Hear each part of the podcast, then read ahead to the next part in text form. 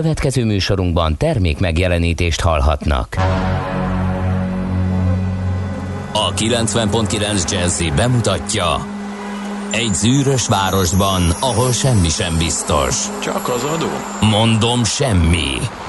Ahol a kisbefektetőket senki sem védi meg a tőzsdei kilengésektől, és a sikátorokban leselkedik a kíméletlen hozamgyilkos. Csak négy férfi múlik a közbiztonsága. Hadnagy urak, merre vannak? A mindenre elszánt és korrumpálhatatlan alakulat vigyáz a rendre minden reggel. Ezek az állati nyomozók? Négy férfi egyeset és egy nyalóka. Ács Gábor, Gede Balázs, Kántor Endre és Mihálovics András. Az íróasztal mögül pedig Profit kapitány diktálja a tempót. Humor, emberi sorsok, közönséges bűnözők és pénz, pénz, pénz. Egy különleges ügyosztály. A Gazdasági Muppet Show minden hétköznap reggel a 90.9 Jazzin. De is figyelj, ne csak a bárányok hallgassanak. De miért? Ha nincs pénzed azért, ha megvan, akkor pedig azért. Millás reggeli. Szólunk és védünk. Szép jó reggelt kívánunk, kedves hallgatóság! Elindul a Millás reggel így a szeptember első napján. Pontban fél hétkor, itt a 90.9 Jazzy Rádió Nács Gáborral. És Gede Balázsjal. És mindenki időbe kelljen és induljon el a dolgára, mert elkezdődik az iskola, úgyhogy valószínű, síthetően ö, élénkebb lesz a reggeli forgalom, mint az szokott volt lenni, főleg a nyárhoz képest. Úgyhogy erre számítani kell, hogy várunk majd ebből némi segítséget, hogy írjatok nekünk, hogy hol mit láttok a 0630 20 10 909-es SMS, WhatsApp és Viber számra. Mit skubizol? Tarka feliratot láttam, és azon gondolkodtam a teljes dobozodon, hogy az valami specialitás, vagy, ez, Én nem, nem tudom. vagy csak marketing. Ez csak marketing, és ahol vásárolok, ott tudom, hogy sokat ö, dolgoznak azon, hogy fél literes kiszerelésű tejük legyen. Én nem tudom, hogy mi a probléma. A kereskedő lány sem tudta megmondani, hogy mi a nagy truváj abban, hogy fél literes kiszerelésben tejet gyártsanak és szerezni, de egyszerűen nem tudtak beszerezni egy darabig, nem ezt árulták, és Aha. kerestek egy megbízhatóbbnak tűnő beszállítót, aki, aki Tényleg, következetesen nem nagyon. és folyamatosan tolja Aha. a fél literes dobozos Ja, tejet. és akkor ez a márka. Én nem nagyon látok egyébként tényleg a Igen, most igen, már fél igen, literes. igen. Tehát az, aki reggelire szeret tejet inni, az annak komoly küzdelmei vannak. Egy liter az nyilván sok. Aha. A, hát az meg aztán végképp az iskola teljes poharas kiszerelés, hát az teljes. De abban Azt milyen finom tej volt, én azt nem értettem. Az a finom tej pont van. ugyanolyan volt, mint a másik, nem? De miért? De, de ez tudod milyen? Ez olyan szerintem, mint az üveges kóla, meg a nem üveges kóla esete. Biztos, hogy abban is ugyanazt rakják, de az üveges kólát üvegből inni sokkal finomabb, mint, mint a mint a pillepalackos akciós kettő és egy Őszintén szólva nekem egyik se tűnt föl, hogy nagy különbség lenne, viszont eszembe jutatta a zacskós kakaót, Hát az, a fél literest, Igen. ami én az egész iskolás koromat töltöttem. Igen, igen, De igen. azért azt ki kellett alakítani annak a kirágás, A kirágás. sugár, ugye? Az igen, tehát hogy az, hogy az, hogy az aztán ut, igen, Jó ut, föl kellett zá- rázni, mert egy vastag Bizony. csoki cucc leült az aljára, és Igen. nagyon ilyen teljes, mm, semmilyen ízű és a fogazatoddal éppen megfelelő Igen. kis lyukat Átszűrni kellett, kvázi a kis lyukon szipogatás néha. mert utána ugye neki Távolról. döntötted a padban a tanszereknek, és azért Igen. mégsem borulhatott ki. Tehát azért annak Igen, megfelelő elhelyezés ott volt, és szerintem, hát nem tudom, szerintem egy 8-10 év alatt talán kétszer haráborítottam. Akkor se a sajátomra, ezért majdnem elagyaltak, de hát ez már egy másik kérdés. Úgyhogy valahogy rossz irányba sikerült neki dőlnie, Hát meg rossz helyen volt, de hogy meg se fordult a fejembe, hogy ne az, ne az legyen a Igen. reggeli A menü. hétvégi telken is egy összeverődött fiatal srácok, hát erősen tizenévesek voltunk, vagyis éppen, hogy nem, mert a tizennek az innenső oldalán voltunk, és hát mi jártunk le vásárolni, ami a másfél kilométer volt a falu, mi meg a hétvégi telkes uh-huh. Pesti vigécek voltunk, és hát ott mindig vettünk a vásárláskor egy ilyen kakaót. És a fölfele sétába ö, iszogattuk azt, és emlékszem, hogy az utolsó, tehát másfél kilométer volt a közös szakasz, és akkor van, volt még, aki még ment fel a hegyre. Hát ott a egy kilométernél körülbelül ö, elkezdtünk gyorsítani, és a másfélnél, ahol én laktam legközelebb, gyakorlatilag szétrebbent a társaság, és ott már nagyon sietősé vált a, a hazaérés. Tehát volt egy ilyen hatása a zacskós kakaónak, amire oda kellett figyelni. Érdekes, hogy nekem az nem, de viszont a kávé az, az, az, az, az továbbra is. De De, szerintem ne- most így nem menjünk ne, ne, bele ne, ebbe ez- az utcába. ez nem. Igen.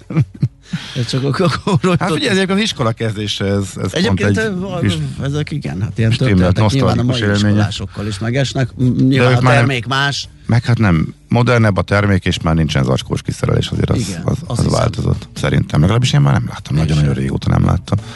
De igazából a jó egy literes zacskós tejet, eh, ami egy ilyen nagy ládába berakva, és ki kell, és, eh, valam, és biztos, hogy valamelyik folyik, és az alján eh, áll egy három centi vastagságban a kifolyt tej. Tehát eh, már ez sincs meg, tehát most már ilyen formátumban nem látom, hogy lehetne vásárolni egyik üzletben sem. Hát pedig ebben nőttünk föl. És az is lett, az lett volna furcsa, hogyha nem kell lecsöpögtetni róla, a kívülről ráragadta az egy kifolyós által az összes többire ráragasztott tejet ezekből. Na mindegy. Igen.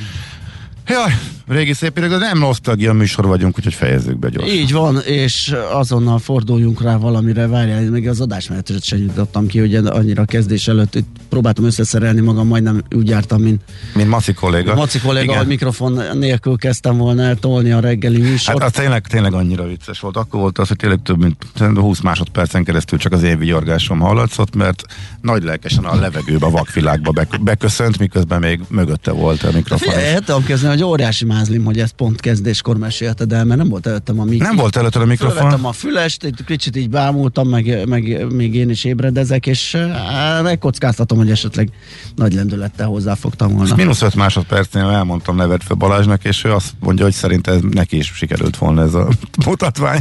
Nem biztos, de De benne Igen, volt igen, a pakliba, úgyhogy az utolsó pillanatban ide rántottam magam elé, hogy elmondhassam és megköszönhessem a névnaposainkat, akik az egonok és az egyedek. Mármint a főnévnap. Van jó sok név a naptárban, hát Gede, mint keresztnév.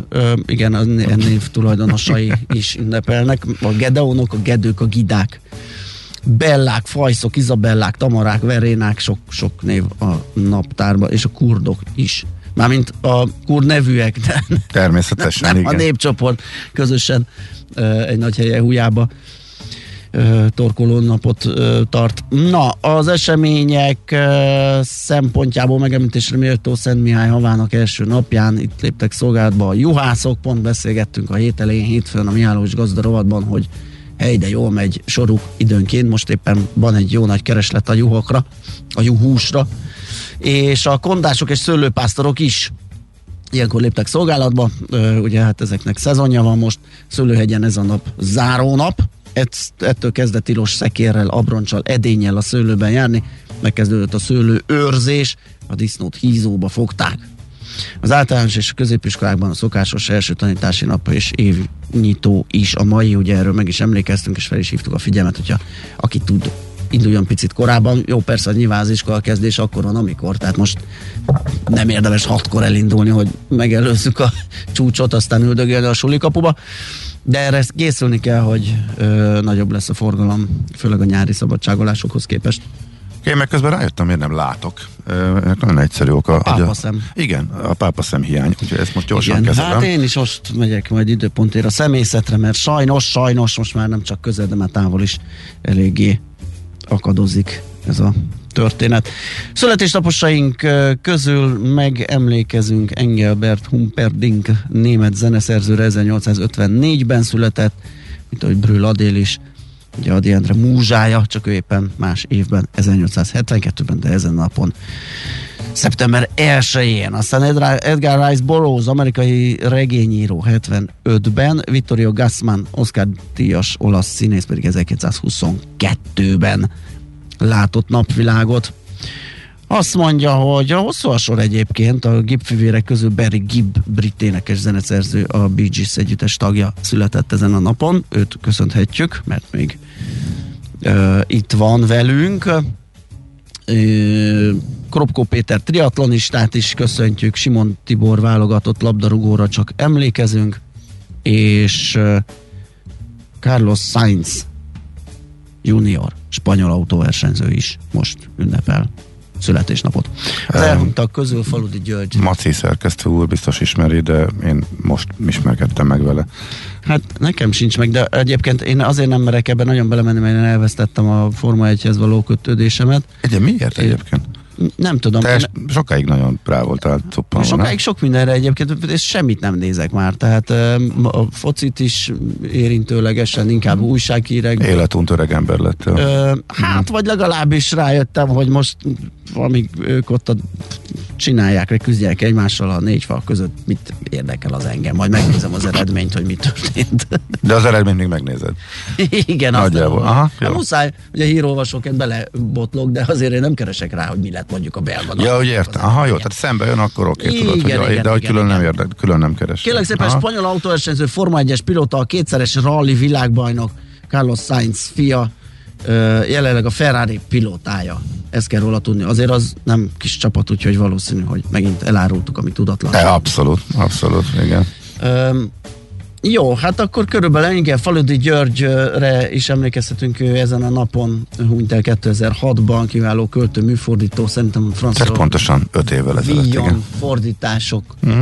Ö, hát az pontosan 15. 15, bocsánat. Igen, ez korán reggel ezek a fejszámolási műveletek Nem, hát okoznak. nyilván nem is. Tehát azért az ember néha teljesen félre érzi ezeket, hogy mi hány éve történt, de hát ez sokkal régebben. Azt, Tehát azt ne is ez mondd, egyből megint- gyanús lett, de megint ilyen azért... vénemberes brummogás lesz belőle, ugye, hogy már milyen távolságokba kell visszaemlékezni. Nem, ez meg volt, hogy sokkal régebben volt, mégis, kép, mégis képtelen voltam kiszámolni. Ez micsoda?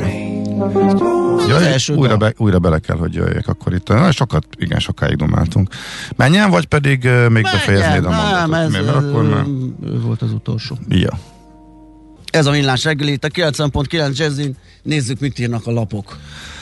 A Telex megszerezte azt a miniszteri leíratot, ami az iskoláknak szól, hogy a nyitás kapcsán, az új tanév kapcsán milyen intézkedések szükségesek, mármint járványvédelmi intézkedések, lényegében semmi, tehát nagyjából feloldottak mindent, ami eh, eddig volt. Ezt augusztus 25-én írta Kásler Miklós, az emberi erőforrások eh, minisztere, és hát maradtak azért nagyon enyhe szabályok, tehát a májusig érvényesekből is visszavettek.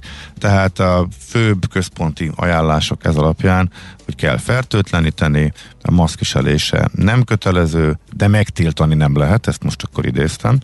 Ehm, igen, szakértők korábban itt javasoltak, a lényegtelen most arról beszélnek, szakértők azt javasolják, hogy eh, ahol közel vannak a gyerekek, meg óraközi szünetekben eh, hordják, de ez úgy tűnik, hogy teljes egészében a gyerekekre, illetve a szüleikre van bízva, nincs hőmérőzés, az eddig volt a belépésnél, aztán ö, feloldották azt az előírást is, hogy az osztálytermekben lehetőség szerint egymástól távolabb, távolabb helyezzék el a padokat, meg hogy tartsák be a közösségi terekben is a másfél méteres védőtávolságot. Osztálykirándulás mostantól lehet több napos, és továbbra is a javaslat, hogy belföld legyen, de eddig az ott nem javasolták, szeptembertől viszont lehet ilyeneket is e, tartani. Az ezzel kapcsolatos tiltást is e, feloldották. Um, hiányzások, a szülő csak alapos indokkal veheti ki a gyerekét az iskolából, ezt az iskola igazgató döntés alapján lehet csak a járványhelyzetből fakadó igazolt hiányzásnak tekinteni.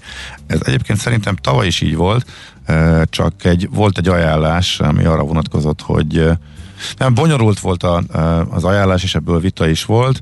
Minden esetre a miniszteri levél hivatkozik az alapvető jogok biztosának megállapítására, ami szerint a tanulói hiányzásnak a járványhelyzetre tekintettel általánosan előre meg nem határozott időtartamra történő szülőigazolása nem tekinthető automatikusan alapos indoknak.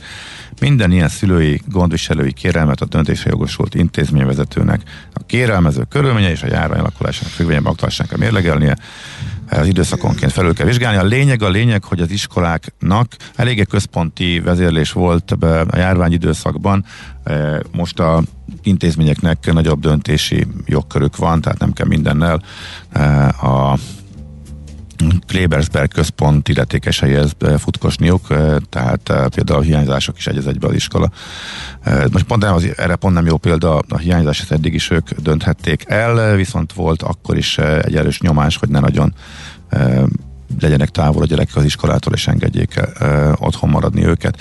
Úgyhogy nagyjából ennyi, el lehet olvasni még a további részleteket, hogy mit írt a miniszter az iskoláknak, tehát mit kell betartaniuk, illetve hogyan változott a szabályozás a Telexen.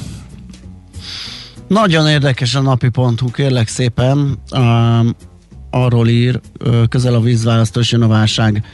Erre számított Matolcsi György teszi fel a kérdést, és uh, például uh, Kathy Wooddal is elég sokat foglalkoz, vagy Catherine Wooddal is, és az ő véleményével, illetve arra, hogy mit, mire számít, és alapvetően deflációra készül ő is mint már egy páran, bár ugye nagyon megosztottak az elemzők, befektetők, a pénzügyi szakik arra vonatkozó, arra, nézve, hogy mi, mi történik most, hiszen elég nehéz deflációról beszélni, amikor éppen egy infláció közepén ülünk, az inflációt sokan átmenetinek gondolják, Érdekesség még Magyarországon, ugye, hogy kicsit behorpat, most ott egy kisebb infláció, ami most az inflációs cikluson belül azt is átmenetinek gondoljuk azt a javulást, és először még egy magasabb infláció lesz, ugye amire beszélgettünk szakikkal, olyan ősz környékén várható a tetőzése talán a novemberi adatokban, és ezután könnyen előfordulhat, hogy egy deflációs forgatókönyv valósul meg. Ugye azt gondolhatná az ember, hogy az milyen jó, hiszen csökkennek az árak, de nem, pont az a veszélye, ugye, mint az inflációnak, a várakozás. Az inflációnál is, hogyha ez beépül az a várakozás, hogy emelkednek az árak, akkor elkezdenek az emberek fogyasztani vadul, hogy nehogy drágábban kelljen később megvenni az adott jószágot, ezzel fölhajtják az árakat még jobban, az infláció még nagyobbra gerjed. Ugyanez a deflációnál is a folyamat, hogyha az a várakozás, hogy te megvehetsz valamit olcsóban, akkor nem veszed meg, mert majd megveszed Persze. olcsóban. Ha nem veszel, akkor a termelők, a kereskedők rossz helyzetbe kerülnek, romlik a, gaz, a, a megtérüléseik, a, a, a működési számaik, a nyereségességük, és abból aztán mindenféle probléma történik. Na hát erre számít Catherine Wood, aki most ugye nagyon népszerű, de azért is érdekes a cikk, mert most egy kicsit bele lehet nézni, hogy hogyan gondolkodik, meg miképpen látja a világot, meg a jövőt. Ugye nagyon sokszor csak az Ark Invest révén előveszük, hogy mém részvények, meg fújja a lufit, meg a passzát meg a mindent most meg lehet nézni, bele lehet olvasgatni, hogy hogyan is működik ő, de meg egy csomó minden más érdekességről is, például a Minszki pillanat eljöveteléről, ugye Jaime Minszkiről van szó, aki az elméletét arra alapozta, hogy a lufikat, buborékokat a gazdaságok maguk gerjesztik, fújják, és utána azok attól is durrannak ki, ugye a stabil gazdaságok gyakorlatilag elvetik a magvait mindig egy-egy, egy-egy lufancsnak, ami aztán kidurran, leereszt, uh-huh. és így szépen jönnek, mennek a ciklusok, és eljön majd az úgynevezett Minszki pillanat, amikor is a fordulópont, jó nap Ricsivel beszélgettünk uh, a héten. Múlt héten? Uh, vagy a múlt héten? Ja igen, mert csütörtökönként uh, uh-huh. vannak, igen. És hát ő egy Kabul pillanatot vázolt fel, ugye a Minszki pillanatot leszűkítette a tőzsdékre, uh-huh. és, és ott volt párhuzamot, hogy hogy ebből akkor a baj lesz majd ebből a, ebből a végen nélküli ö, emelkedésnek. Jó, de hát ezt mondjuk, ezt mondjuk 8 éve. Oké, okay, az internet lufit is sokáig mondtuk, és csak kidurrant. igen. Tehát még maga Greenspan papa is benézett egy jó két évet, ugye az akkori Fed jegybank elnöke. Én akkor sortoltam utoljára jövőbelátásra, tehát, hogy majd én megmondom, és szembe megyek a piacokkal. A sortos, mert az jó, igen, a sortos került. általában meghal, mielőtt bekövetkezik. Az történt, igen, hogy utána meg amikor bekövetkezett, már alig volt alapletét a számlán, ugye, hogy Ez meg igen. is játszam, tehát azóta nem, nem akarom kitalálni a, nem, az, idő, az időpontját. Nem a friend a barátom, hanem a trend az én my friend, uh-huh. és én azzal foglalkozom már csak. Na, szóval napi.hu itt a gazdasági kilátásokról, meg lufikról, meg kidurranásról, meg mindenféle dolgokról lehet lehet olvasni. És amit meg nem lehet olvasni, arról szól egy cikk a 24 Az kiváló. Igen. De ez érdekes, mert pontosan 6 évvel ezelőtt, 2015. szeptember 1-én e, döntött úgy, nagy egyetértésben a belvárosi önkormányzat, megszavazták ezt ellenzékiek, kormánypártiak, mindenki, hogy hozzák nyilvánosságra az eladott összes ingatlannak az adatait.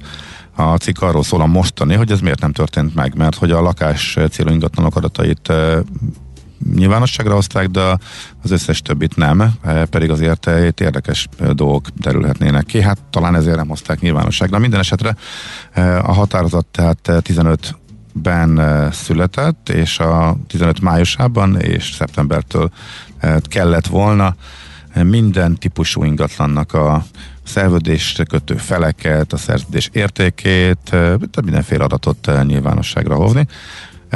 És két és fél évvel ezelőtt még azzal magyarázta az egyik Fideszes alpolgármester, hogy a saját határozatát miért nem teljesíti a kerület, mert hogy ez, hogy ez nagy munka lenne, meg idő kell neki.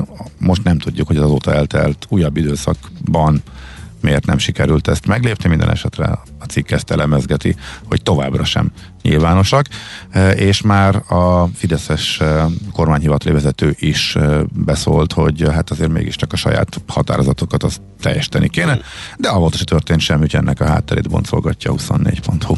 1%-os emelkedés volt a Budapest értéktősdén, így a Bux 533 ponttal került feljebb, 51.602,5 ponton zárt, a részvénypiac forgalma pedig 10,8 milliárd volt. Ezek a főbb sarokszámok, de nézzük, hogy mi hogy muzsikált. Alapvetően egyébként az OTP emelte így magosra az indexet, mert hogy másfél százalékkal 17.740 forintra hágott az árfolyam, ez 265 forintos többlet. A MOL az egy, hát inkább 9 kal erősödött 2420 forintra. A Magyar Telekom is emelkedni tudott 3 kal 436 forint 50 fillére, és a Ritter Gedeon árfolyama pedig 55 forinttal 6 kal 8715 forintra ö, erősödött, és mindjárt megnézem, hogy a For IG-nak az árfolyam változása az mekkora is volt, mert ö, én csak azt láttam a nap végén, hogy ö, bezárt 800 forint fölött, ami testvérek között is és emelkezettem szerint olyan 10% körüli árfolyam emelkedésnek kell lennie. 9,7% igen, és 806 forint volt az áruára, egyébként meg is jött a gyors jelentés a zárást követően, és teljesen megalapozott volt az emelkedés, felrobbantotta saját magát, vagy nem is tudom, hogy mondjam, a pénzügyi számait, brutális emelkedést és pozitív eredményt közölt a cég. Uh-huh.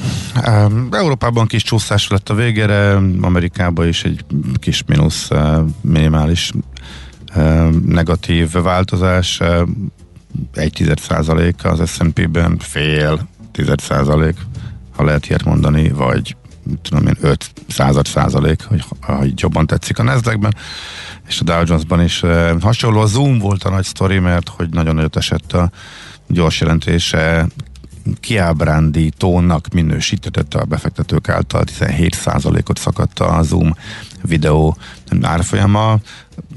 Sokat akkor hallottunk róla még a járvány időszakban, amikor mindenki átért az otthoni videózásra, meg videokonferenciázásra. Azóta nagyon-nagyon fölment, a legnagyobb nyertes volt. Egy ideig még a az első hullám utáni kilábalás időszakban is szárnyalt, utána viszont már a, a többi hullám sem tudta emelkedésre késztetni. Amerika most nyakig benne van, és talán a legfertőzöttebb, legrosszabb számok Amerikából jönnek az elmúlt időszakban a járványból, és már ez sem segített a Zoomon, sőt, a várakozásoktól elmaradó eredményre így reagáltak a befektetők, tehát a nap vesztese a Zoom volt. Még egy érdekes elmozdulás pár volt, hogy a Moderna emelkedett egy kicsit, a Pfizer pedig esett azzal összefüggésben állítólag, hogy a Bloomberg olyan jelentés jelent, nem jelentés ez a, hát inkább ilyen hát tanulmánynak talán túlzás nem, ez minden esetre Belgiumból volt olyan hír, Eh, hogy ott egy, eh, egy vizsgálat, még nem egyértelmű, hogy pontosan tehát, hogy mennyire mély ez a eh, vizsgálat, meg hogy máshol miért nem derült ki ilyesmi. Mindenesetre Belgiumból olyan hír érkezett, akkor fogalmazunk így, hogy a Moderna vakcinája dupla annyi antitestet termel, mint a Pfizeré. És erre reagált a, a piac, ilyet még eddig senki nem hozott ki. Minden esetre a Modernával az elmúlt néhány napban Modernál rossz hírek jöttek, és szennyezett volt egy, egy csomó mm. Hát összességében százalékosan nem sok, de azért több helyen is találtak, és ki kellett vonni a forgalomból vakcinákat. E, most ennek a hírnek természetesen örültek a befektetők. A Moderna ugyebár az elmúlt hónapok nagy nyertese hirtelen szinte megduplálódott az árfolyam a pár hét alatt, és onnan csak egy kicsit jött vissza e, valamennyit, igen, de még azért a csúcstól nincs annyira e, messze.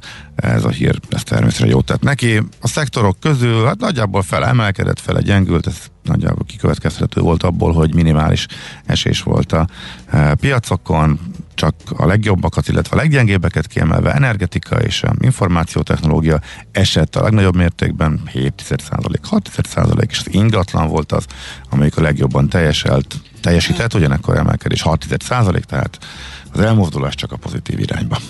Tőzsdei helyzetkép hangzott el a Millás reggeliben.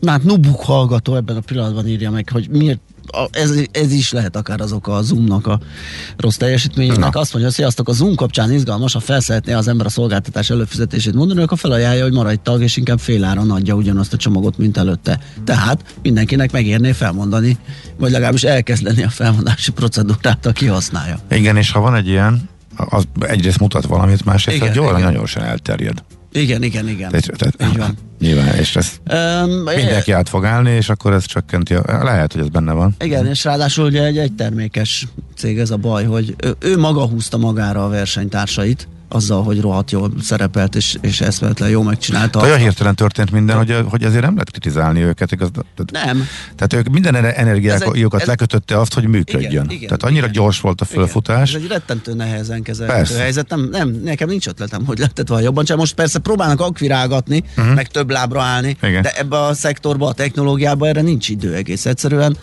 és nagyot lehet taknyolni, hogyha és, és itt vannak a behemótok, ugye, ahogy, ahogy észrevették, hogy a Zoom hova jutott, mindenki elkezdte megszögelni a rendszereit, a Microsoft, a, Google, és fölzárkózni. Hát szóval ez egy nehéz pite. Jó, ezzel együtt azért a semmiből egy baromi értékes Persze, cég lett. Tehát többszörös jelen óriási, nőtt az igen, árf- igen, árfolyam, és még mindig egészen elképesztően így sokat van, ér. Így van. Eh, és hogy- nagyot is ment, tehát aki, aki még több évvel ezelőtt, vagy két évvel ezelőtt ült bele, vagy nem is tudom, most nincs előttem a csárt, az még mindig a vastag nyerő, csak hát a, a, ez most a tetejéről jön le, és morzsolódik le az árfolyam. Igen, hát ha az elmúlt egy évet nézzük, akkor azért uh, uh, igen, tavaly augusztusban volt 500 fölött, és hát azóta szép szépen megy lefele, kisebb huplik fölfele, lefele, és akkor most ezzel az eredménnyel esett éves mélypontra, és tört ki lefele egyértelműen az eddigi sávjából. Igen, hm. ugyanakkor, hogyha megnézzük, hogy mondjuk ö, 2020-ban, 2020 januárjában, tehát még nem is egészen két évvel ezelőtt Tehát pont a járvány kitörés előtt, az egy, érde, az egy, az egy jó bázis. Így van, igen. akkor vásároltál, akkor például 73 dollárért megvehetted, vagy 70 dollár környékén megvehetted, és most az eredményére a nagy esésben van 289 És hát még mindig, még mindig 289 négyszer, négyszeres pénzed Igen, nem egészen két év alatt. Tehát Igen. Igen, csak itt nagyon el kell gondolkodnia annak, vagy már korábban meg kell tennie esetleg a járvány lecsengésével, hogy kell-e még ebbe üldögélni, vagy meg kell várni. Igen, de azért sokat, magát. túlságosan sokat árazott bele a piac.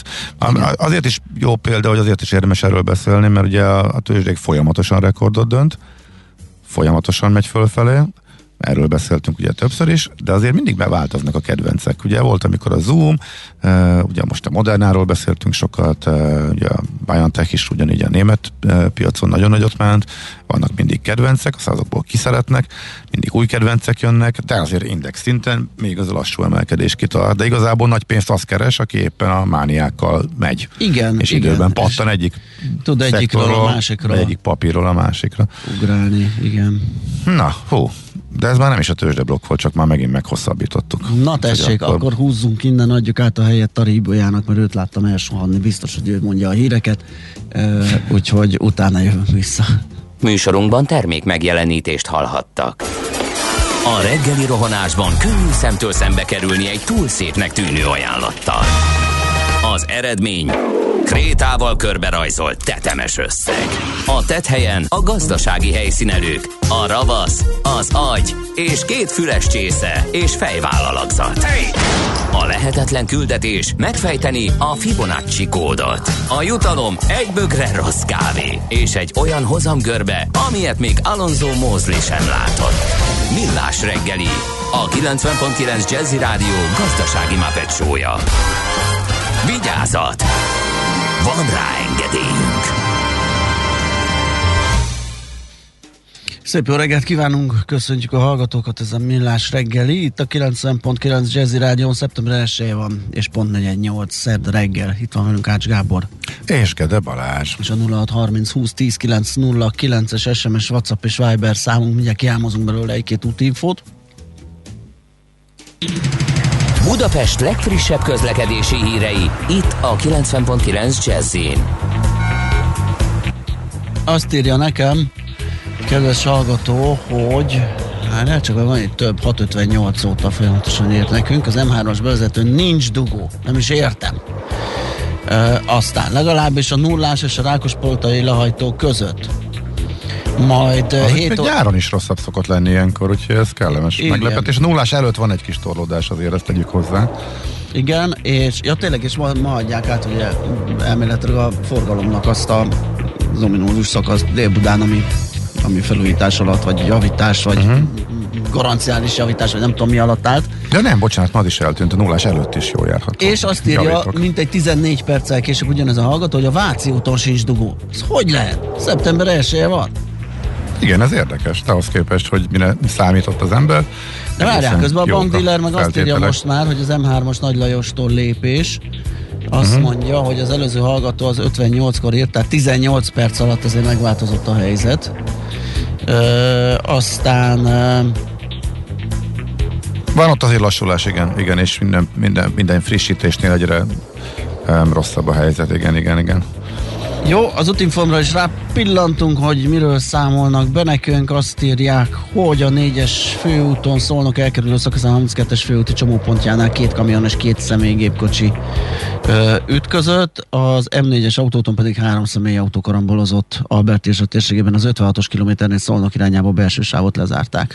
Elnéztem még a nullásra, mert ugye elkészült a híd, és tényleg tiszta. Tehát ilyennek már nem is emlékszem, mikor láttam utoljára az m 0 kis lassulás csak az M7-es, M1-es irányába, úgyhogy kedvező feltételekkel a... Három-három sávon lehet menni, Igen. az azt jelenti, hogy még van egy talán, ami ott igen, működik, tehát az elmúlt hónapok horrorja után most úgy tűnik, hogy tényleg megjavult a, megjavult a helyzet. Igen. Budapest, Budapest, te csodás! Hírek, információk, érdekességek, események Budapestről és környékéről.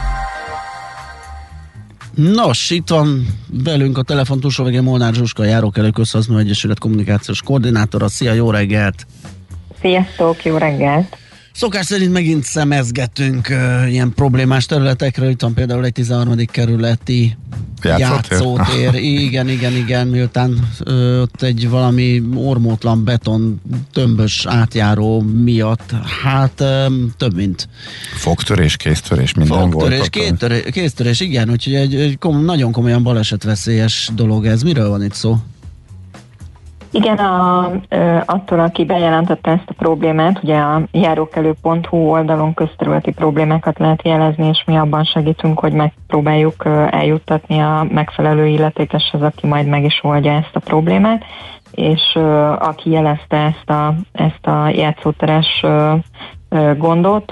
azt írta, hogy ezt nem rég adták át, ezt a 13. kerületi játszóteret, ez a Vejni János Park mellett található, és ahogy elmondtátok, van egy tulajdonképpen egy pici útszakasz a játszótéren belül kialakítva, milyen betonlapokkal vagy beton tömbökkel alakították ki, és ezek kiállnak a földből, amiben folyamatosan a rollerező, kerékpározó gyerekek, vagy hát az egyszerűen csak fut, futkározó gyerekek felbotlanak, és hát mivel betonból van, ezért sajnos ha elesnek, akkor az az ö, nagyobb sérüléseket okoz, és ö, ugye még az fontos, hogy itt ö, úgy alakították ki a játszóteret, ö, hogy a játszóteren belül dombok vannak, és ö, hogy itt direkt, direkt azért vannak ezek a dombok, hogy ilyen járművekkel legurulhassanak a gyerekek, tehát hogy ö, erre lehetett számítani, hogy ők itt biciklizni, rollerezni fognak, úgyhogy itt a szülők tulajdonképpen azt kérik, hogy ők már több fórumon is jelezték ezt a problémát, és hogy ezt távolítsák el ezt a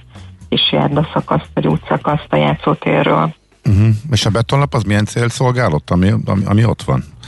Nekem ez nem Hát világos. ezt hogy gondolom kerül egy ilyen oda. járda felületet próbál adni. Ö, ugye itt a fotókon látszik, és a szövegben is jelezték, hogy egyébként ez egy virágágyás közepén halad.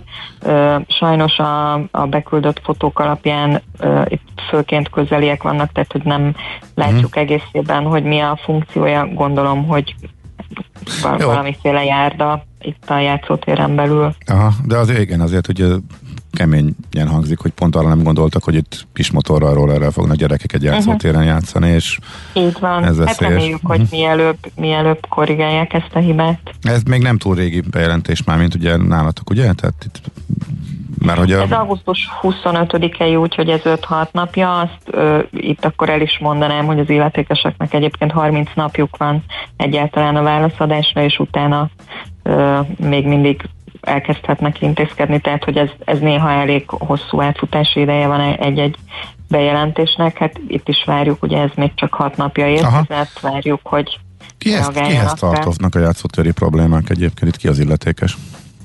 Ez nagyon változó tud lenni attól függően, hogy kinek a fenntartása alatt van. Itt most a 13.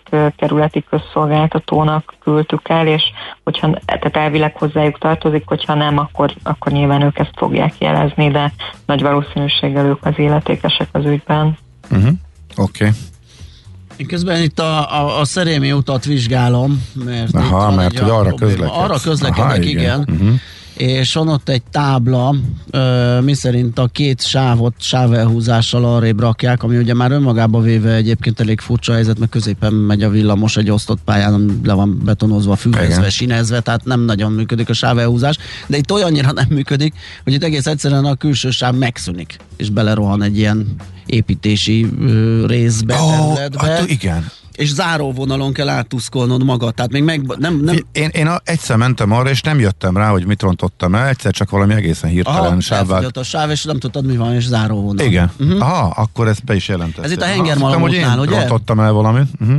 Igen, igen, ez a Szerémi út és a Hengermalom út kereszteződésében van. Itt uh, írja a uh, bejelentő, hogy hetek óta tart egy távfő vezeték uh, átépítés, és hát ahogy elmondtátok, igazából valószínűleg azzal nincs gond alapvetően, hogyha csak egy sáv marad a felújítás miatt, csak itt egy rossz kitáblázás történt, és a tábla ugye azt jelzi, hogy két sávon fog folytatódni a közlekedés, tehát egyszerűen csak meg kell kerülni a lezárást, és hát nyilván aki nem ismeri ezt a terepet, vagy nem látta még, hogy itt hogy, hogy történt meg az elkerítés, az abszolút nincs arra felkészül, hogy egyszer csak el fog fogyni az ő sávja, igen. mert hogy a kitáblázás rossz, és itt valóban, ahogy elmondtátok, csak egy sávon folytatódik egy, egy pont után a, a közlekedés, úgyhogy ez egy ilyen nagyon kellemetlen meglepetés tud lenni a, az autóvezetőknek. Igen, a tábla is rossz, Aha. meg ez az ideiglenes sárga sávfelfestés is, ugye, mert végig záróvonal van odáig, hogy elfogy a sáv, tehát még az, azt át lépve kell átmenned a belsőbe. De en- ennél is olyan érzésem van, hogy furcsa, hogy hogy történhet meg, de Nem senki tudom. nem ellenőrzi, vagy hogy senki nem, meg Nem, hogy, nem tűnik föl, hogy ez így béna. hát nem csak béna, tökre veszélyes. Igen, persze, mert ott akár nagy lendülete, mert sáv, és hirtelen Igen. lesz vége.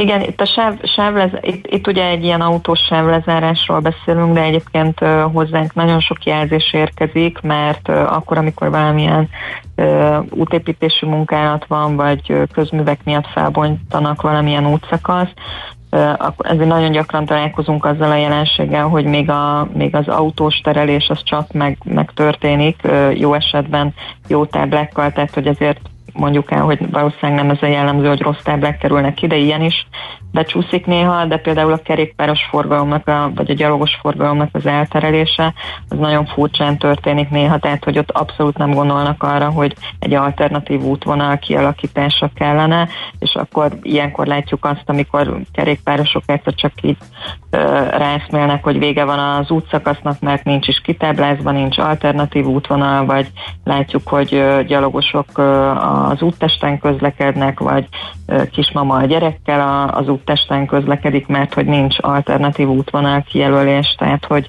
hogy nem biztosítják ezt, vagy nem táblázzák ki, szóval, hogy ezzel azért így vannak problémák, és gyakran kapunk ilyen bejelentéseket.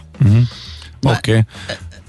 Igen. Hát, én a, bocsánat, csak említés szintjén csak nagyon gyorsan, én nagyon megörültem, mert tényleg hát ez egészen elképesztő, hogy már konnektoros padok vannak a nyugati Azt pályaudvaron. néztem pont. E, Már csak azért is, mert amit a horvátok a tengerparton műveltek okospad ügyben, hát az döbbenetes. Az teleszórták az egészet, képzeld el.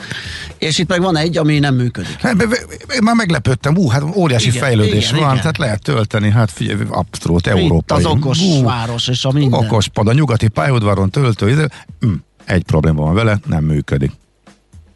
Igen, így ahogy mondjátok, a városban egyébként vannak több helyen okospadok, van egy magyar vállalkozás is, akiknek most sajnos nem jut eszembe a nevük, de egyébként ők telepítenek nagyon sok okospadot Budapesten.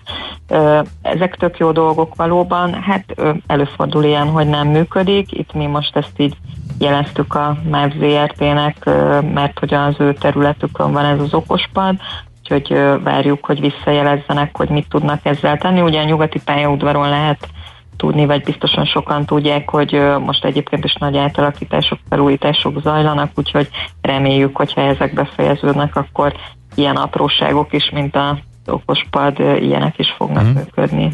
Sumbú írt nekünk a Szerémi úttal kapcsolatban. Sziasztok, Szerémi Eteles sarok sávelhúzással kapcsolatban eredetileg valóban sávelhúzás volt. Később lett teljes lezárás. Tegnap délután azt láttam, hogy már a munkagödör aszfaltozása is megtörtént, rövidesen megnyitják ezt a szakaszt. Na, akkor Köszönjük ez, a plusz megoldódhat. Uh-huh. Oké, okay, Zsuska, kedve köszönjük a beszélgetést. Öm, Én is köszönöm. szép napot kívánunk a továbbiakban. Szia, szia! Nektek is szép napot. Molnár Zsuskával a Járókelő Közhasznú Egyesület kommunikációs koordinátorával beszélgettünk. Nekünk a Gellért hegy a Himalája. A Millás reggeli fővárossal és környékével foglalkozó rovata hangzott el. Ez a Millás reggeli továbbra is, és hát ugye ma elkezdődik a 2021-22-es iskolai tanév. Mindjárt megnézzük, hogy hogyan, ki hogyan várja. Valószínűleg a diákok sehogy, a tanárok is kérdéses, mert kicsit vegyes a kép, ugye nekik van oltásuk, a gyereknek nincs. Tocsik Tamással, a pedagógusok szakszervezetének alelnökével beszélgetünk. Jó reggelt kívánunk! Szép jó reggelt kívánok minden kedves hallgatónak és önnek is. Na hát ezt többen felvetették, ugye, hogy a, a negyedik hullámban az iskolák akár ilyen gócpontok is alakulhatnak ebből a, ebből a vegyes oltottságból, kifolyólag ugye mi szerint a tanároknak megvan, a diákoknak nincs. Mi lehet ebből, vagy hogy, hogy mehet így a Illetve jelenléti oktatás? Éppen szemlélztük ugye az iskoláknak a kiküldött értesítést, illetve rendelkezést a Emberi Erőforrások Minisztériumától, hogy még az eddiginél is lájtosabb járvagyi előírások, illetve szabályok, de érvényesek. Mit szólnak ehhez a tanárok? Hát értetlenül állunk. Először is az az érzésünk van, hogy a munkaerőhiány begyűrűzött a minisztériumba is, mert nem tudtak egy egybeszerkesztett utasítást kiadni, hanem egy régi utasítást feldaraboltak, és csak utalásokat tettek, hogy melyek érvénytelenek. Tehát ez eléggé furcsa. Úgy látszik, ott is munkaerőhiányak küzdenek, mint a Aha. Pedagógus szakma egészében. Ez az egyik. A másik, hogy az jó, hogy a mostani járványügyi mutatók alapján próbálnak enyhíteni. Aztán az is nagyon érdekes, hogy iskolákat arra buzdítanak, hogy teljes létszámmal vonatra üljenek, és a vadászati világkiállításon megjelenjenek. Hát ezelőtt is értetlenül állunk, úgy viselkedünk, mint hogyha a negyedik hullám nem ö, kopogtatna itt a szomszédainkba, vagy nálunk is ugye már idén magasabb a megbetegedéseknek a száma, mint tavaly ilyen időtárt volt, tehát ezt, sem értjük, ezt a viselkedést, nem számunkra talány, de a legnagyobb talány, hogy az utasításokban nincs benne az se, hogy mi történik akkor, hogyha a megbetegedések száma megnövekszik, akkor az intézményvezetőknek mit kell tenni. Egyetlen egy utalás van, hogy főszabályként a hatodik osztály feletti tanulóknak nem rendelhető el karanténoktatás. Tehát ez, ez is érdekes, hogy ugye úgy viselkedünk, mintha száz százalékban belettek volna ott van gyerekek, közben kevesebb, mint az egyharmada lett beoltva. Mondjuk nem csodálkozok, mert uh, ilyen oltási kampány mellett uh, nem hiszem, hogy lelkesedtek volna a szülők, vagy egyáltalán jelentős részük az eljutott volna, hogy a gyerekeket vihetik oltani. Tehát ez egy rendkívül ellentmondásos uh, intézkedési terv, és nem is látjuk azt, hogy hogy itt komolyabb lépések történnének. És a legsúlyosabb az oktatás szempontjából, hogy semmilyen olyan utasítást nem látunk, hogy a lemaradások felzárkózásával, tehát amit az előző Aha. másfél évben lemaradást szenvedtek a gyerekek, akkor azokat hogyan fogják pótolni, vagy felfüggesztik a helyi tanterveket, és akkor két-három hónapig csak azzal foglalkoznak a, a tanulók, hogy a lemaradásokat pótolják, természetesen ez a családi háttérből adódóan másként kell a második kerületbe, és másképp kell a mondjuk a Bihari kis térségben, de hát ezekre sincs semmilyen utalás, úgy viselkedünk, mintha minden a legnagyobb rendben lett volna az elmúlt másfél évben. Ez a lemaradás az mekkora egyébként? Nyilván nehezen számszerűsíthető. Igen, lehet, erről igen, igen, ahogy említette, hogy mit ezt tudhatunk? helyfüggő is. E, nem, nem tudjuk megmondani. E, az országos kompetenciamérés majd erről fog valami eredményt mutatni, de ez majd valamikor január-február környékén fog megjelenni, tehát így nem tudjuk, és biztos, hogy intézménytípusonként településenként is, vagy település részenként is más-más értéket mutat. Nem is tett kísérletet arra az oktatási kormányzat, hogy ezeket azért a pedagógusok felmérjék, és szabad mozgásteret biztosítsanak arra számukra, hogy ez, ez megtörténjen. Sőt, ugye most azt az utasítást kapták, hogy a tanfelügyeleti rendszert újraindítják, ami az a lényege, hogy a pedagógusokat és az intézményeket az, azzal kapcsolatban fogják ellenőrizni, hogy a helyi tanterveket mennyire tudták teljesíteni, munkaterveiket mennyire teljesítették. Hát tudjuk, hogy az elmúlt egy évben ez a járvány az mindent felülírt, tehát munkaterveket nem lehetett végrehajtani, és most ezt fogják ellenőrizni, hogy ezt teljesítették vagy nem teljesítették. Tehát egy teljesen nonsens, ilyen strusz politikát folytat a kormány, hogy, hogy mintha nem történt volna semmi, csak megy a, a normál kerékvágásba. Uh-huh. Mit javasolnak, mit lehetne tenni egy ilyen helyzetben, amikor nagy lemaradás van, illetve bizonytalan uh, járványhelyzet? Uh, hát a legfontosabb az lenne, hogy egyértelmű útmutatót kiadni hogy nem tudom, most egy osztályban a tanulóknak a két vagy 10%-a megbetegedett, akkor azoknak tantermen kívüli oktatást kell elrendelni.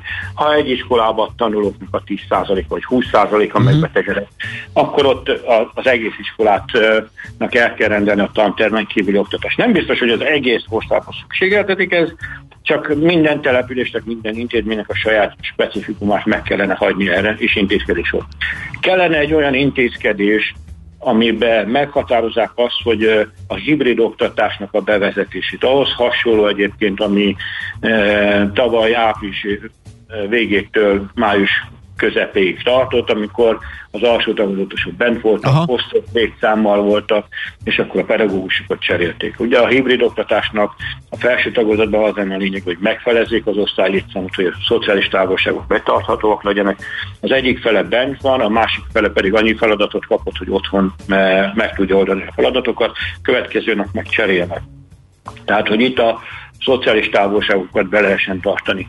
Aztán a másik az, hogy a járvány alatt azért az oktatási intézményből takarítást kiszervezték nagyon sok helyen, és hát nem vagyunk abban biztosak, hogy ezzel a technikai létszámmal a fertőtlenítéseket meg lehet oldani. Tehát most egy iskolában két takarító személyzet van, egy szünetben 16 tantermet kellene a két takarító nőnek lefertőtleníteni. Igen, az nagyon alapos lesz. Hát ez a Missing Impossible kategóriája. Abszolút, igen.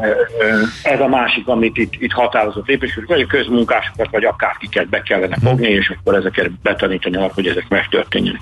És a legutolsó és a legfontosabb a gyerekek szempontjából, hogy a tantervi utasításokat, mind a helyi tantervet, mind a nemzeti alaptantervet fel kellene függeszteni, és arra kellene a hangsúlyt fektetni, hogy az alapkészségeket minél stabilabban el tudják sajátítani a gyerekek, és nem azt vizsgálni, hogy akkor most teljesítik, vagy nem teljesítik a pedagógusok uh-huh. a előírásokat. Egy pillanatot még beszéljünk a munkaerő hiányról, illetve a pedagógus szakmán belül. Ez hogyan alakult a járvány időszakban, illetve most a tanévkezdéskor mit, lehet, mit tudnak erről, mit lehet elmondani? Mennyivel lettek többen vagy kevesebben javult, romlott a helyzet? Mit látunk most? Hát a kormány szerint minden rendben van. A mi álláspontunk szerint pedig nagyon nagy gond van. Igen, ez általában így szokott lenni, tehát ugye szakszervezetek elégedetlenek, a kormány meg mindent, mindenről azt mondja, hogy rendben is van, mit, mit mutatnak a számok, vagy egészen konkrétan mit látnak az iskolákban? Hát akkor kezdjük, a, ami kézzelfogható. Az Európai Unióban Magyarországon a legmagasabb a pedagógusoknak a munkaterhelése, a tanítással lekötött óraszáma. Ez 24 és fél óra, de hát hozzá szeretném tenni, hogy nem ennyit dolgozom, mert ez csak a tanítási óra legalább még egyszer ennyit, ami kimutatásunk szerint 56-58 óra között ingadozik ez a kollégáknak a, a heti munkaideje, amit valós munkával töltenek. E, és mikor mondjuk a kormánynak, hogy azért csökkenteni kellene, mert mondjuk tőlünk keletre, Romániába e, heti 18 tanítási óra van, akkor azt mondják, hogy nem lehet, mert pedagógus hiány van. Tehát önmagát hazudtolja meg a kormány ebbe a kérdésbe. Amit konkrétan tudunk, hogy a főállású pedagógusok száma 2015 óta folyamatosan csökken, ahogy a, egyébként a pedagógus fizetéseknek a vásárló ereje csökken, ugyanúgy csökken a pedagógus létszám. Nagyon drasztikusan 100 57 ezer volt az óvodai, általánosiskola és középiskolai tanároknak a száma, ez most lement 146 ezerre. És a következő 5 évben az egyetemekre, főiskolákra felvett tanulók száma és a nyugdíjba vonuló kollégák száma alapján azt lehet megjósolni, hogy nagyjából még 22 ezerre csökkenni fog ez a létszám. Ekkora vérveszteséget nem tud elviselni ez a közoktatási rendszer, tehát egyszerűen térdre fog rogyni, vagy iskolákat kell bezárni, vagy még magasabb óraszámokat kell a kollégáknak elrendelni. És hogy objektív számokat is tudjuk mondani, ez ugyan 2019-es, tehát ez a járvány előtti utolsó országos kompetencia mérésen az intézményvezetők nyilatkoztak, hogy milyen pedagógus hiány van. Minden ötödik ö, középiskolában és általános iskolában olyan pedagógus dolgozik, legalább egy, akinek csak érettségie van, még főiskolai diplomája sincs, tehát nem pedagógus diplomája, főiskolai. Hmm. Tehát ez minden ötödik. Minden negyedik oktatási intézményben olyan kollega tart órát, akik nem a szakjuknak megfelelő tantárgyat tanítanak.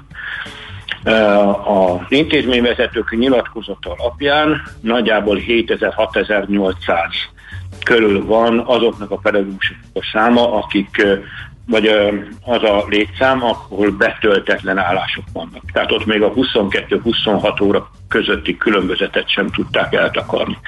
Ez kimondottan a tantár felosztásban betöltetlen állások száma, tehát ez egy óriási nagy szám, ez egy 7 és 8 százalék feletti, és ha még az óvodasoknak a létszámát is hozzávesszük, itt 30 ezer, vagy 15 ezer óvodai csoport van, a törvény előírja, hogy egy óvodai csoporthoz két óvodapedagógusra van szükség, akkor ez 31 ezer pedagógust akarna, és van 4500 feladatellátási hely, minden feladatellátási helyre egy intézményvezető kell, tehát ez azt jelenti, hogy 35 ezer óvodapedagógusra lenne szükség.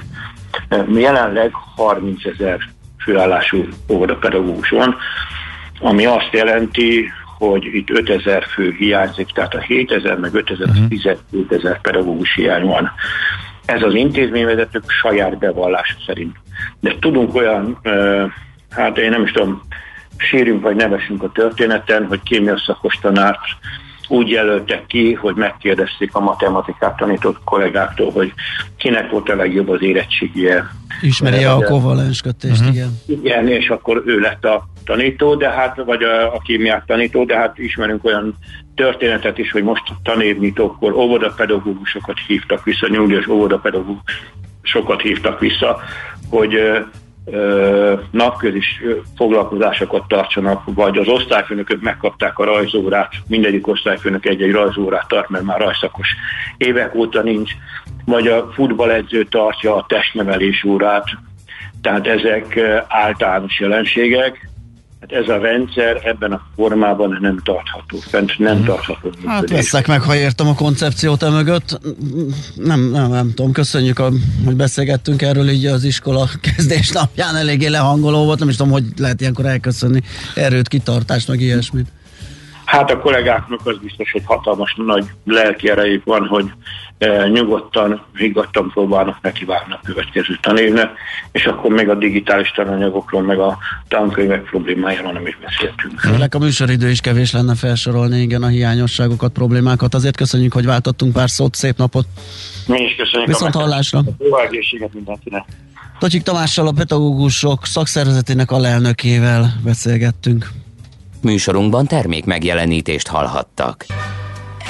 Veszel-e? Eladod-e? Kanapéról-e? Irodából-e? Mobilról-e? Laptopról-e?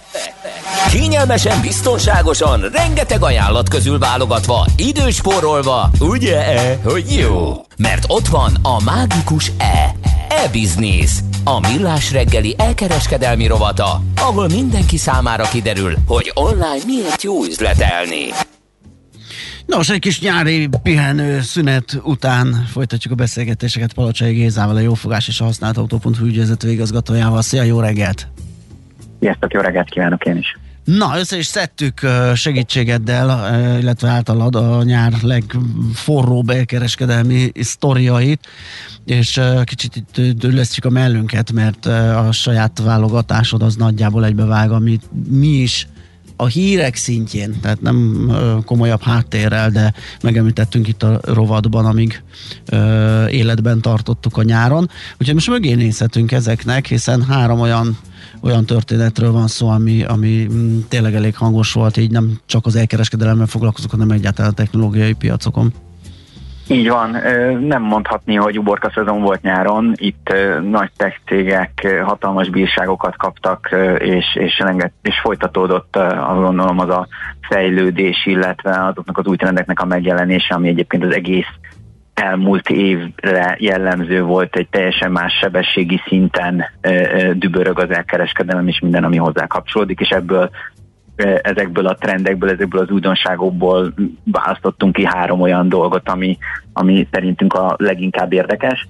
Ennek az első eleme a, a Buy Now Pay Later-nek a, a, az elterjedése, ami azt jelenti, hogy most megvásárolod, megkapod magát a terméket, de a termék teljes árát azt nem most kell kifizetned, hanem különböző részletekben, át, általában 4-6 hetes időtartamban e, tudod rendezni a, a szolgáltató felé, és azért ez egy picit más annál, mint amihez mondjuk Magyarországon szoktunk korábban, hogy persze áruhitelre és egyéb más dolgokra te eddig is megvásárolhattad részletre a különböző eszközöket, amiket szerettél volna, csak hát azon mindig volt egy kis plusz kamat, és itt olyan szolgáltatóknak a, a, a szolgáltatásai terjedtek el kifejezetten nagy mértékben, illetve jelent meg nagyon erőteljesen a nyugati piacon, ahol nem kell fizetned kamatot, hanem ez a 6 hét alatt, hogyha rendesen időben fizet, akkor a, a, az a fogyasztói ár, amit korábban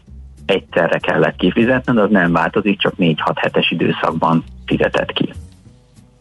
Hát a kérdés, hogy ugye 4-6 hét alatt az embernek nem feltétlenül lesz több pénze kap, mondjuk egy fizetés, tehát igazából, hogyha most nyilván a magyar példát nézem. Igen, mert akkor az a, a briteknél például a heti jellemzőbb a heti fizetés igen.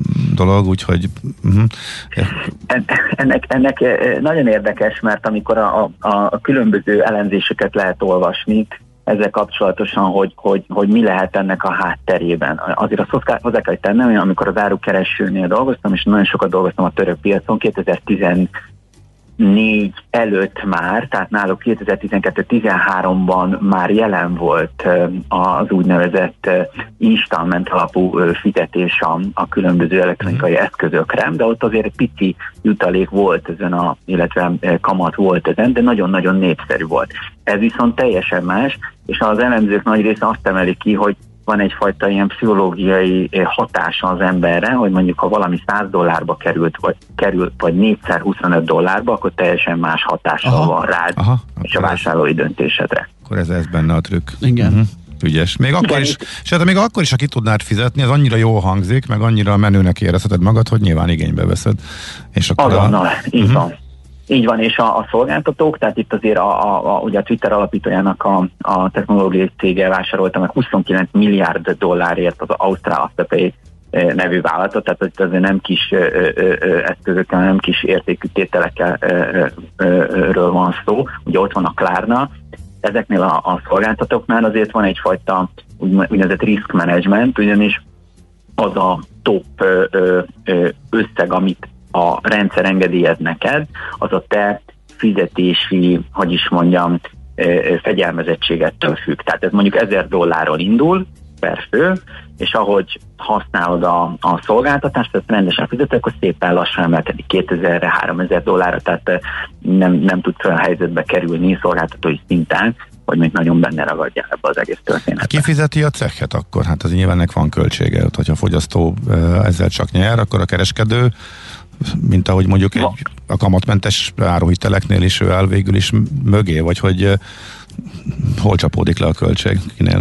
Itt több, többféle irányban. Vannak olyan szolgáltatók, tehát vannak, vannak a tradicionális szolgáltatók, aki rátesz egy kicsi kamatot, és akkor rendben vagyunk. Vannak azok, akik azt mondják, hogy, ha, hogy a kereskedő fizessen valamit ezért a, a szolgáltatónak, tekintve, hogy minél, tehát hogy ez neki jó, hiszen pörög az árukészlete. Igen. És a pénzét megkapja, csak egy picivel később. Uh-huh. Tehát neki ez valószínűleg megéri, hiszen tudja növelni a sebességét az értékesítésnek. Hát ugye a kereskedők nagy része meg amúgy is a beszállítókra terheli ezt rá, és mondjuk elég jó forgási sebességet tud elérni, aki nagyban játszik, nem? Tehát ugye így van, egy, egy így kis van. részét adja végül is, akkor ennek vissza mondhatni a szolgáltatónak meg a fogyasztónak.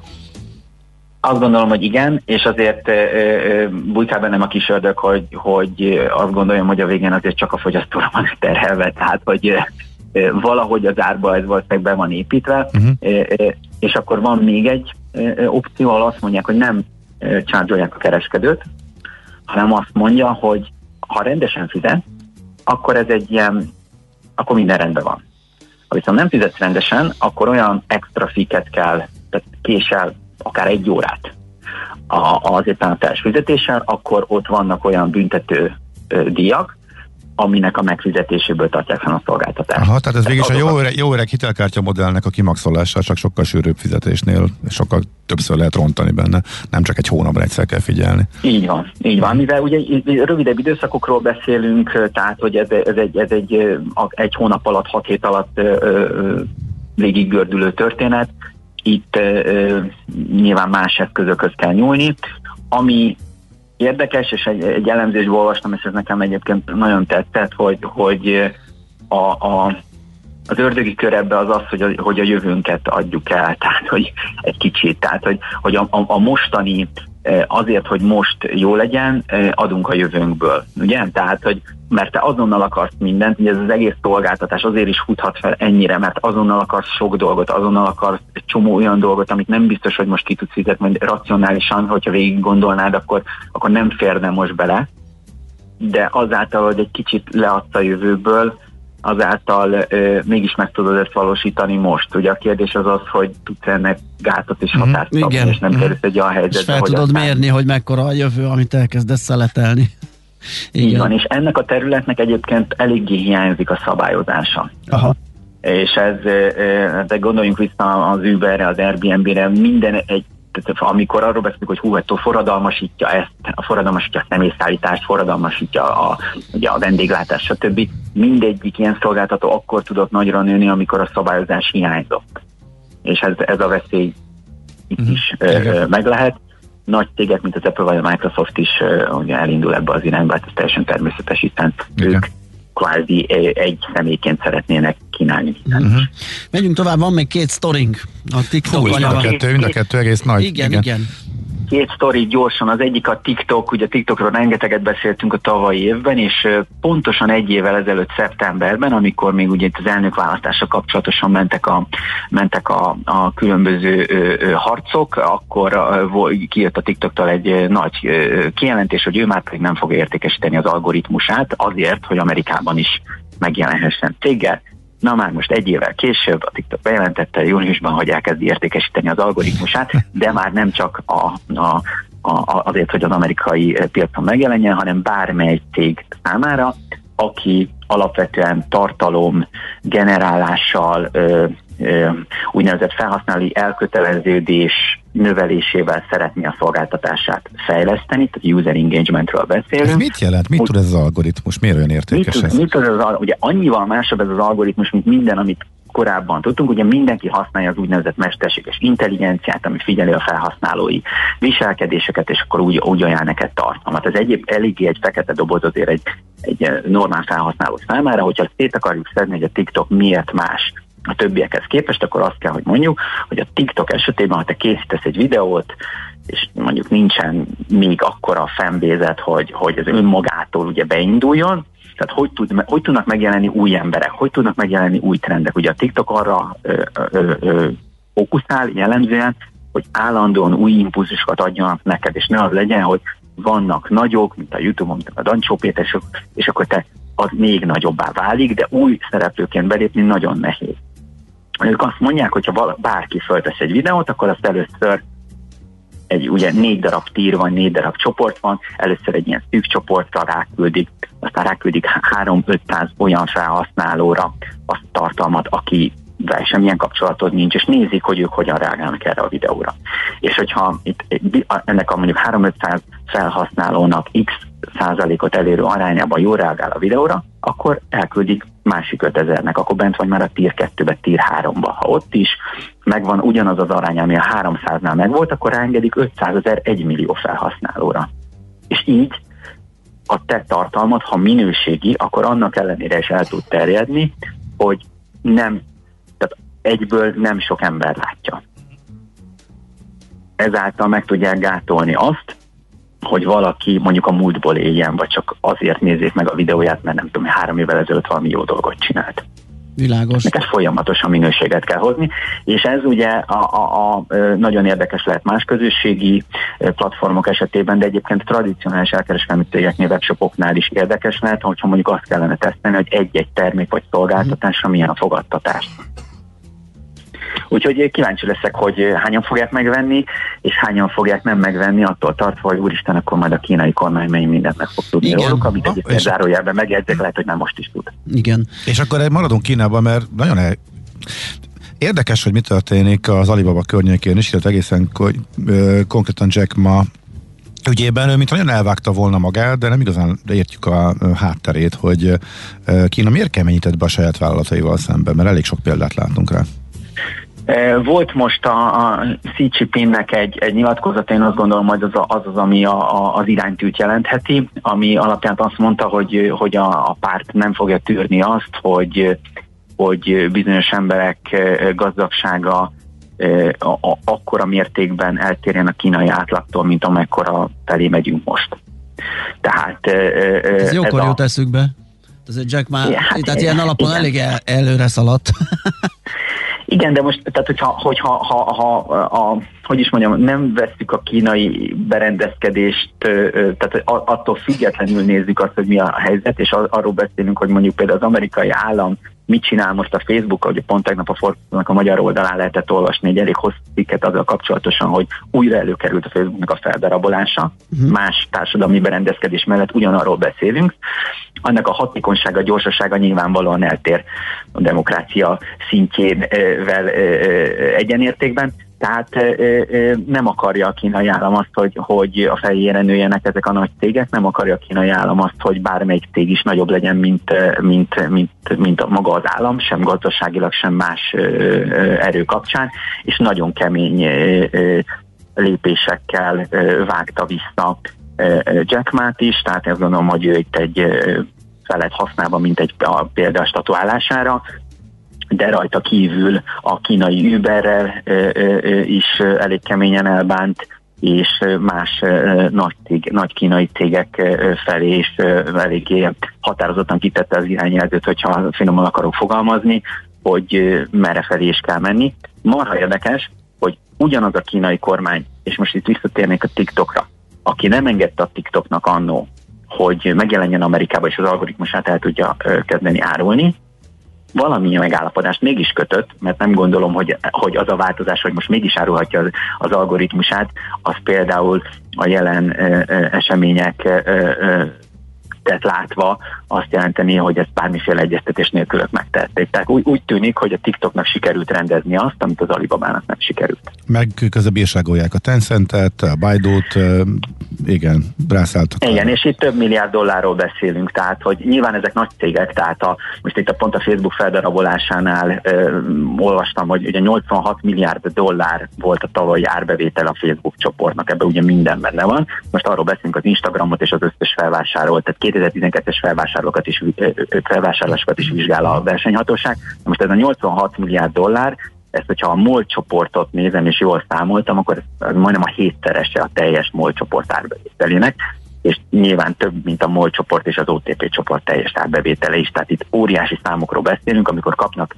1-2-3 milliárd dolláros bírságot, akkor azt hát nem is azt mondom, hogy röhögve fizetik ki, de hát nagyon kis mértékű problémákat okozhat ez nekik. Uh-huh, tehát akkor is csak inkább jelzésértékű, de hát mindenki, mindenki, mindenki tudja a helyét, meg nem árt mindent megfelelő körülmények között egyeztetni, hogyha jól sejtem, mármint az illetékes. A Kínában a, szeretnél érvényesülni. A Kínában igen. szeretnél, vagy ha kínai cégként szeretnél a világban, mert ugye ezt látjuk mondjuk a TikToknál is, úgyhogy mm, kőkemény ellenőrzés az van. Ez ügyben egyébként ennek kapcsán is akkor itt a lapszemlét pótoljuk, mert egy tegnap délben megjelent uh, cikk a népszaván, Soros György a Financial times nyilatkozott arról, hogy ez egyébként egy fordulópontot is jelezhet, és uh, szerinte a, a